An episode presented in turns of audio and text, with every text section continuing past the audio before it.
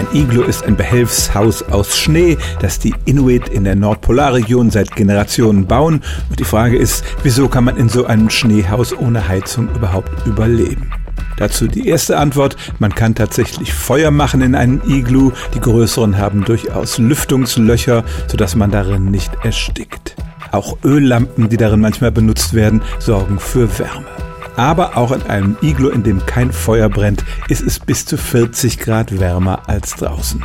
Woran liegt das? Zunächst mal bestehen die weißen Wände zu 95 Prozent aus Luft und das ist ein hervorragender Isolator. Sobald also einmal Wärme drin ist, bleibt sie auch ziemlich gut erhalten. Tja, und wie kommt die Wärme da rein? Durch die Menschen. Wir produzieren, jedenfalls solange wir leben, ständig Wärme und diese Wärme geben wir an die Umgebungsluft ab, sonst würden wir regelrecht von innen gekocht. Und diese Wärme sammelt sich dann in dem Iglu an. Das ist so ähnlich wie unter einer Bettdecke im kalten Zimmer. Da gibt es ja auch keinen externen Heizkörper, sondern wir selber sorgen für die Wärme, die es dann so kuschelig gemütlich macht.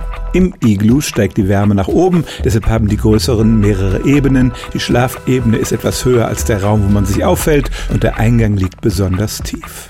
Also in einem Iglu kann es kuschelig warm werden, jedenfalls so um die 15 Grad. Und der Grund dafür ist die gute Isolierung und die Heizung durch unsere Körperwärme. Stellen auch Sie Ihre alltäglichste Frage unter stimmtz.radio1.de.